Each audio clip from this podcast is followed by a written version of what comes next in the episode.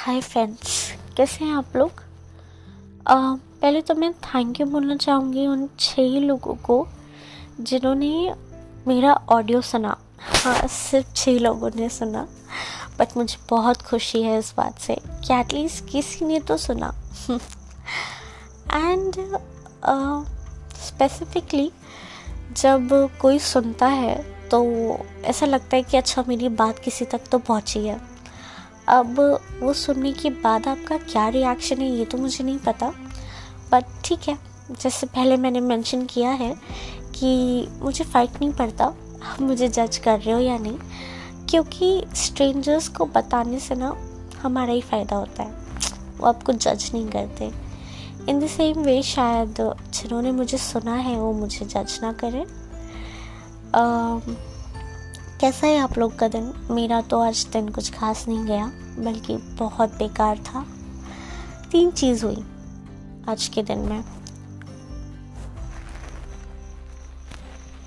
पहला तो आ, मैंने रिसेंटली एक कंपनी ज्वाइन की है।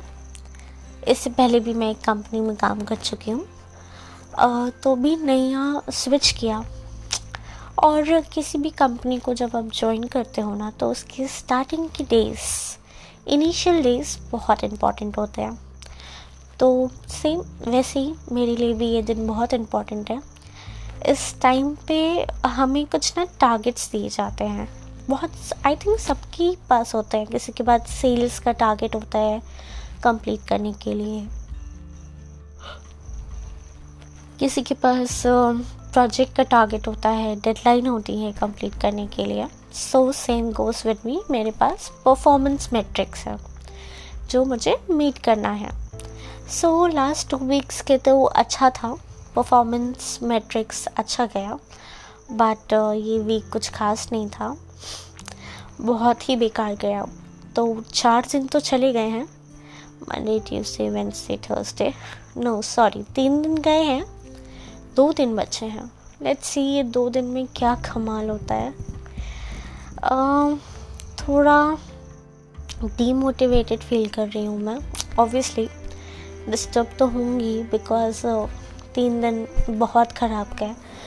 अब दो दिन से उम्मीद है कि कोई अच्छी चीज़ हो जाए इन दो दिनों में। एंड आई विश कि सुबह पहली सुर, सूरज की किरण के साथ मुझे वो एनर्जी मिले ताकि मैं अच्छे से परफॉर्म कर पाऊँ। सेकंड चीज़ जो हुई वो ये थी कि uh, मुझे पता है कि हर कंपनी में ना पॉलिटिक्स होता है। एवरी कंपनी लास्ट मैं जिसमें काम कर रही थी उसमें भी था और इस कंपनी में भी पॉलिटिक्स है। बट मुझे ये नहीं पता था कि पॉलिटिक्स इतनी जल्दी स्टार्ट हो जाएगा। सो बेसिकली इन पॉलिटिक्स से मैं सिर्फ़ एक चीज़ सीख रही हूँ that I need to speak I need to speak up for myself for my dignity for my respect for my you know for for my betterment everything तो as I as I have mention कि मैं introvert हूँ, सामने जाके बोलना और कुछ कहना बहुत ज़्यादा यू नो ऑकवर्ड हो जाता है मेरे लिए। तो ऐसे में कभी कभी जो पॉइंट मैं रखना चाहती हूँ या कहना चाहती हूँ, नहीं कह पाती और इससे खुद का ही नुकसान कर लेती हूँ मैं। So I have to learn that how do I speak basically stage fear lack of confidence ये सारी चीज़ें हैं मुझमें। आई थिंक ये बहुत कॉमन चीज़ है। मोस्टली लोगों की लैक ऑफ़ कॉन्फिडेंस होता है। मोस्टली लोगों को यू नो स्टेज फियर होता है। इंट्रोवर्ड्स uh, को मतलब मुझे मुझे पता नहीं है सारे इंट्रोवर्ड्स का बट मैं इंट्रोवर्ट हूँ तो मुझे पता है कि मेरे अंदर लैक ऑफ़ कॉन्फिडेंस है। मेरे अंदर स्टेज uh, फियर है। एंड जहाँ पे मुझे अपना पॉइंट रखना होता है, वो मैं रख नहीं पाती हूँ।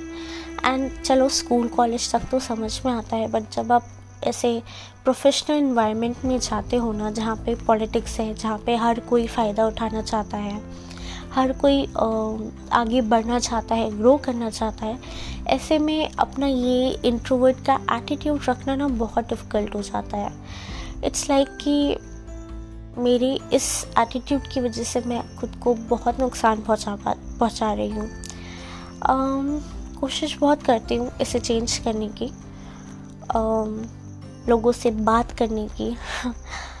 और um, हाँ यही प्रॉब्लम है कि नहीं कर पाती मैं। सो so, इसकी वजह से फिर से मैंने एक पॉलिटिकल यू नो प्रोपोगेंडा का सामना कर लिया आज। I feel bad for it but ठीक है अभी क्या कर सकते हैं? नुकसान हो गया है तो हो गया है। Um,